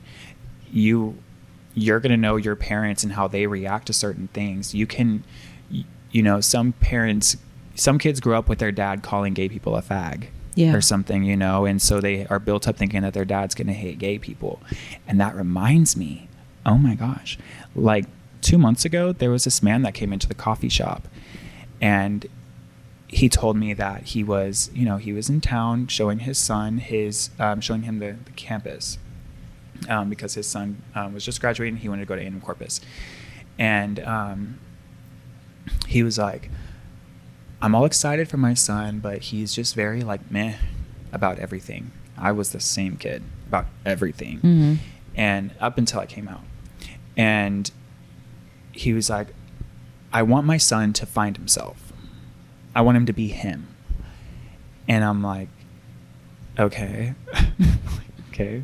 And he was like, well, I think he's gay. I know my son's gay, Mhm. but he won't come out to me. And I want him to come to school out of town so that he can go somewhere and be feel free and be in a town where he can fully be himself and not run into body any run into anybody he knows. And I was like, why? He said, because I want him to be himself. And I'm like, well, why can't you just allow him to be himself? Yeah. What's up with that? Yeah. He was like, well, I think I already fucked that up. Because it took me a long time to realize that my son is gay. He was Mhm. like, but it took me even longer to realize that I spent my whole enti- his whole entire life pointing out every faggot or Mhm. you know making fun of every gay guy. He said, I've literally suppressed my child into believing that I'm this bully that hates gay people. He was like, my best friend in high school was gay. And I don't even think my son even knows that. Mhm. And I'm like, because you don't want to have conversations with him because you think that he's not old enough to know. Exactly. So I guess this message really goes out to the parents of people who, the parents of that know that their kid is gay or possibly I could love be that. gay. I love that so you much. need to take responsibility of your household and say, hey, your brother is flamboyant, but you need to protect him out there because people are going to pick on him. Or not are, but it's possible. And you need to be the one to be right by his side and be his backbone. Because I needed a backbone for so long Mhm. and I didn't have one. Mhm. So when I came out, I came out guns blazing. Anybody that said faggot, no, F you, you're a faggot. And my senior year, girl, that was a thing. Like somebody was calling me a faggot, and I was calling him a faggot. And the teacher stood up, and he was like, "I will not have somebody calling somebody a faggot in my classroom." And I said, "Now hold up, sir. Yeah. Okay. Certain people can say certain things because of who they are. hmm You know what I mean? Yes. Like I can say this because I am this. Yes. Okay. Yes. I am gay, and faggot is a derogatory term towards gay people. So therefore, I am allowed to say it because Mhm. I am one and I own it 100%. hmm He is not. hmm Okay? That's my point. And he was, and the teacher was like, "All right, you're right. Wow. You can say faggot if Wow. you want to. If anybody else wants to say faggot, they can come out right now." Mm-hmm. Wow. And that was it. Wow. in that moment, I thought I was going to get sent to the to the principal's office Yeah. or something. But no, he literally was on my side. And in that moment, that's when I realized, damn, I do have a voice, and I am right. I really am right. Fuck that kid. Mm-hmm. What the hell? And so, like my senior year, I went like. Anybody looked at me, I'm like, "What, bitch?" But I love that so much because you went from like very meek, you know, and mild mannered because you just weren't sure how to navigate to suddenly just being like, "This is me," like yes, in all your glory. and I think it may have like f- not frightened people, but like thrown people a little bit back because it was like, who are you now? Who do you think you are? Now? Yeah. you know, and so moving to Corpus and um, having to figure out what I'm gonna do because once I moved out of my parents' house, they were like, "You're doing it on your own, boo." Like my parents. I just got off their health insurance because I'm 26, but that's Mhm. the only thing my parents have helped me with. hmm So I had to like, you know, figure it out. And um along all of this, I just like living here in Corpus, I've gotten my cards read, you know. Mhm. And that in itself flipped my whole entire what I thought my life was upside down in one card reading, my first card reading. And I went into it with a I just want to know. hmm I don't have a I don't have a question. Just tell me. hmm And um, it was in last October, hmm and um, she flipped like six cards over, and three of them were in front of me, and three of them were in front of her. And the ones in front of me were all, um, or no, there was four of them, and um, in front of me. And when she flipped them over, three of them were in color, and one of them was in black and white. And the ones that were in color were facing me hmm and one of them was a man um, breaking like um, it was like him like walking through a wall like he picked the stick through a wall and like walked through it Mhm. like breaking through a barrier and then there was another one of, of a man sitting on a throne and it was like all colorful and then there was another one of a star and there was like a bunch of white ones and then a golden one and it was like really big right? Well the one that was in black and white that was facing her this is trippy. It was a man in black and white looking in a mirror and in the mirror was him but in color. And she said Wow. she said the reason why this one is facing me is your soul is crying begging you to break free so you can get to those other 3 hmm and i'm like how? Hmm how girl? And she flipped cards. And there was a maternal one a paternal one um, something about um, like your childhood like coming from your childhood and then um, forgiving both both your mother and your father like all four cards had to do with each other and it once when she was talking like before she started she like made this face like as if like that was like the most craziest thing that made sense to her it Yeah. was so weird but um but I did have animosity towards my dad. And I had a whole lot of animosity towards my mom for a long time because to me it's like you didn't when are you going to do you know me? When are you going to know me? Mhm. And then it was after that I realized I don't even know myself. I don't even I never knew my dad. And once I get to know the core of like who my actual dad is, I'm going to find out who I am. And over spring break of this year, um, I was like, didn't have any contact with my dad's side of the family, but I got in contact with them, and he found out that he has a gay brother. Um, which I knew that, but I didn't know him. Mhm. And his his brother said, um, his brother's like in his fifties, and he was like, "I'm gonna come down to Corpus and I'm gonna visit you, and I'm gonna talk to you about your dad." Wow. I had asked my real dad because when my real dad died, I asked his dad about him, and he told me that my stepdad was my dad. Don't ever ask about him again.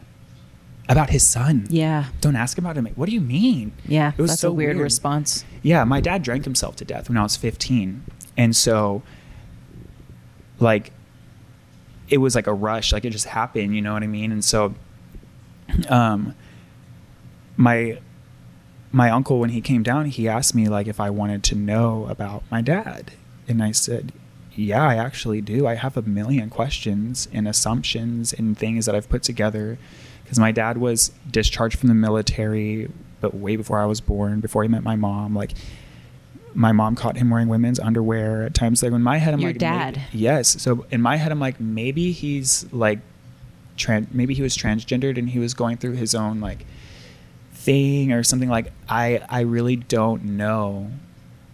You know, it's I I want to know. Mm-hmm.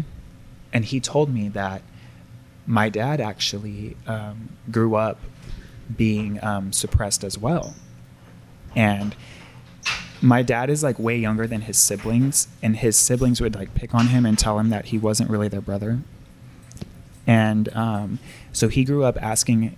Um, he grew up um, he grew up asking like are you my dad to my grandpa and my grandpa would just be like why are you asking me that Oh, go to your wow. room so he spent his life locked in his room by himself doing his own thing like whatever That kills me. me too. Um, my my grandparents got divorced, you know, and they um, lived their life. And my dad was raised by my grandma, and still, every time he would ask her, she would get so mad. Are you calling me a cheater? Like all this crazy stuff. And so he grew up hating his parents. Met my mom, informed my mom that they all hated him, and um, I grew up thinking that my dad's family hated him and I didn't even know my dad, so I Mhm. didn't even know why. I was just like, oh, they all hate each other, whatever, and I just live with my mom, and it was just random and weird. Well, my grandma's passed. My grandma passed away like a long time ago.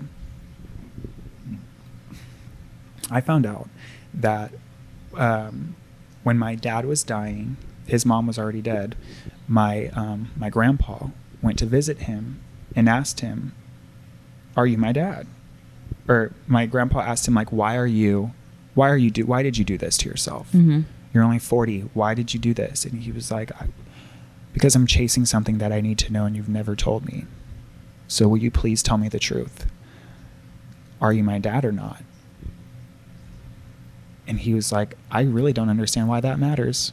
What the? he refused to give him the straight truth. Yes. And just so you know, I have disowned myself from that family. My uncle told me um, that um, that it was the pharmacist was his real dad. It was my grandma's pharmacist and all this stuff and that they decided to start talking about it like a year ago. That that's when they decided to talk about it and then they started like reaching out to me subtly and I like disregarded it, but then I did I was when I like reached out and was like I'm ready to talk to y'all. Mhm. But to me I was like so now that he's for sure gone and I'm grown up now y'all want to talk about it Mm-hmm. As if it's like a laughing matter. He deserved to know that. No wonder he grew up so angry and didn't have a relationship with me. He literally felt like his life was a lie. Yeah. And wasn't going to try to entertain me with those lies. Like he did something good for me in a bad way, you know? And so I grew up thinking my dad was this horrible person because he didn't he didn't raise me when they were together i was like i didn't have a relationship with him when my mom was at work i was in a room like he was that's Yeah. all he knew it was very odd and so i grew up thinking i was tortured by my dad or you know whatever and um, neglected and so immediately when he told me all of that stuff i felt forgiveness that was the first time I truly felt forgiveness in my heart, in my mind, in my soul, in my body. I felt like so much weight had been lifted off my shoulders. I'm like, I don't know who my dad's dad is, but I know the truth. Like, it's crazy to me. It blows my mind that all you had to do was just have a simple conversation with this person and life could have been so differently i could Mhm. have had a relationship with my dad you could have had a relationship with your son regardless if he was your son or not you know like this whole mess and come to find out They're not on the same team as me as Yeah. far as politics go. Yeah. And, you know, they included me in a group chat, but when all the politics and Black Lives Matter and all this stuff and COVID and everything started happening, their group chat turned into a politic mess and whenever i would oppose with my opinions it turned into a disaster Mhm. and i was sitting here getting boiled over things and uh, my partner was like look you're fighting with your family that you don't have to fight with. You don't even know those people. Cut them off and put that energy elsewhere. I'm like okay. So i took it to social media and here we are girl.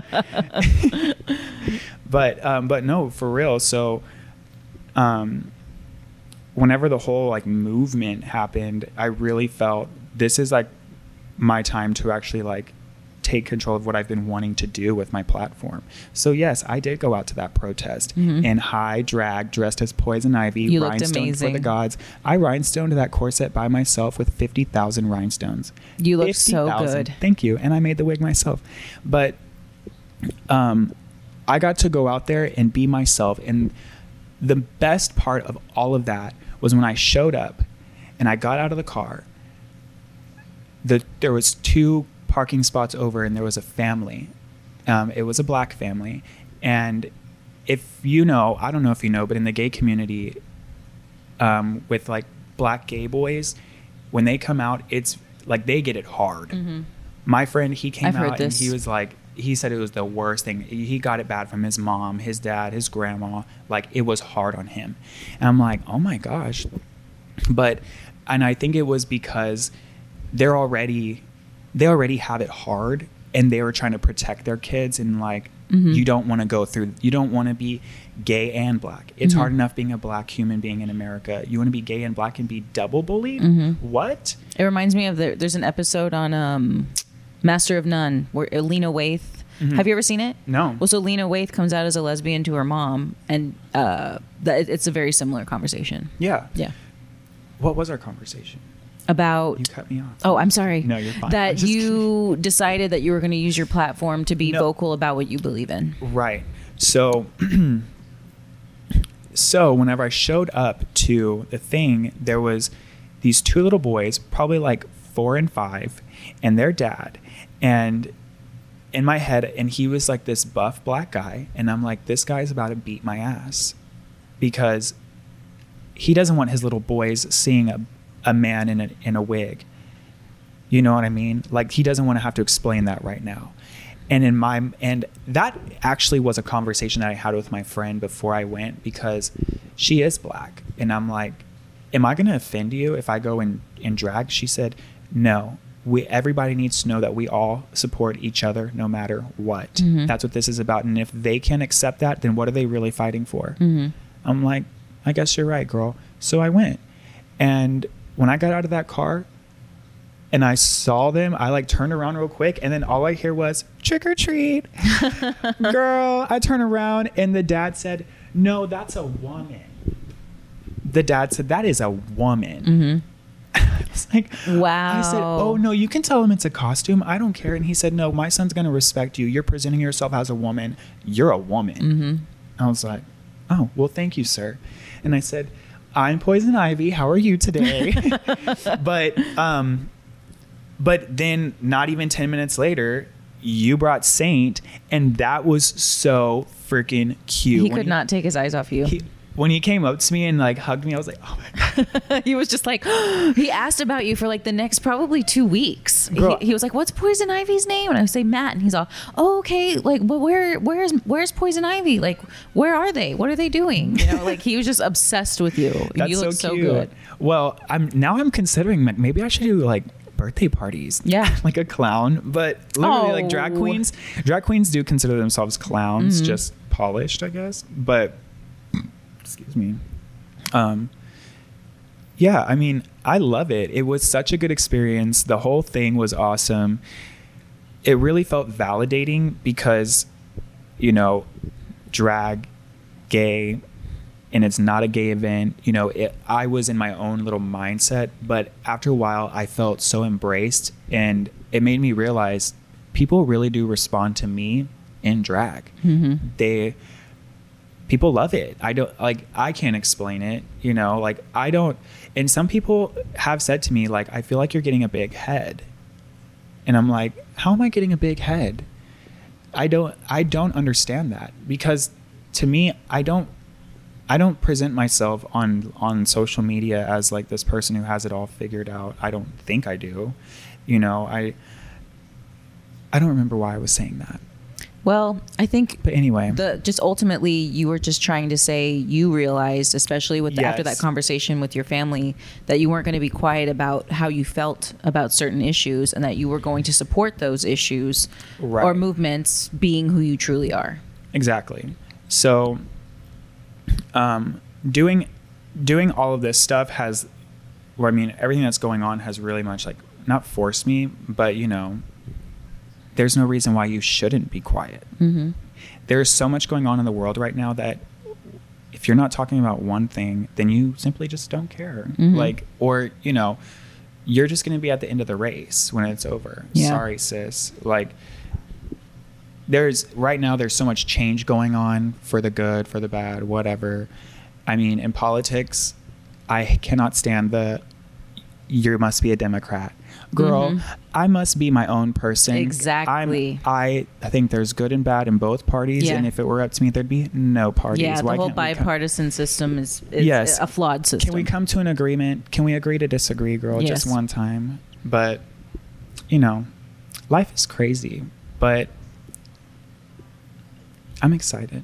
i'm excited for you know. You're ex- incredible I don't know. Like literally, I just every day I like I want to accomplish more things in life. Like one day I want to own. Like I'm just a barista now. Well, not just, but you know what I'm saying. Like I'm a barista now, but eventually I do want to own my own coffee shop. Not saying that's like in the next six months, but that has been something that I've wanted to do for a long time, and it be inspired by my grandparents.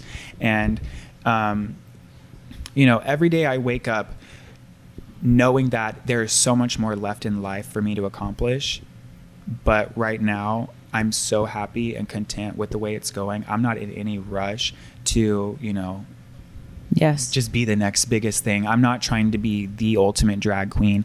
I live my life, and if people want to join me for the ride, I'm here for it. You know what I mean? Because I mean, I, I don't, whatever. I'm just doing me. But, um, yeah, I'm excited. I'm excited. I mean, you're just such an inspiration to watch. I mean, you're incredibly talented. You're one of the most beautiful, kindest, just interesting people I've ever met.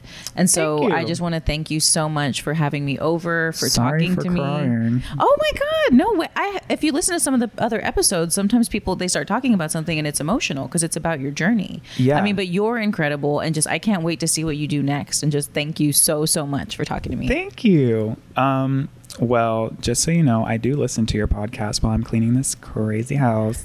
Um, you really are doing a lot of good work around here. Like me personally, I had like perception of people, and I Mhm. think a lot of people have perceptions of everybody around here. Mhm. Conversations not happening, you know. Mhm. And with what you're doing, you're allowing people to go on go on there and be freely who they are, and they don't even realize that they're opening up their world to other people. Like, you know, a lot of people who are like you know wealthy around here, you think that they are like snobby or something, but I've come to know a lot of people in this in this community that are genuinely nice people that come from wholehearted backgrounds. You know, they're already established. They're like 50 years plus. I really don't know their ages, but Mhm. you know, I'm like, I want to be you. And they're like, boy, sit down. You will be one day. Mhm. Calm down. Mhm. You know, and so I think we can all learn from each other. And you're doing a great job on teaching everybody about everyone. And I'm so thankful for this opportunity, Brittany. Thank you so much, Matt. That means the world coming from you. I appreciate Is this the longest episode? It's it's up there. I talk a lot. I loved it. Thanks I get again. it from my mom.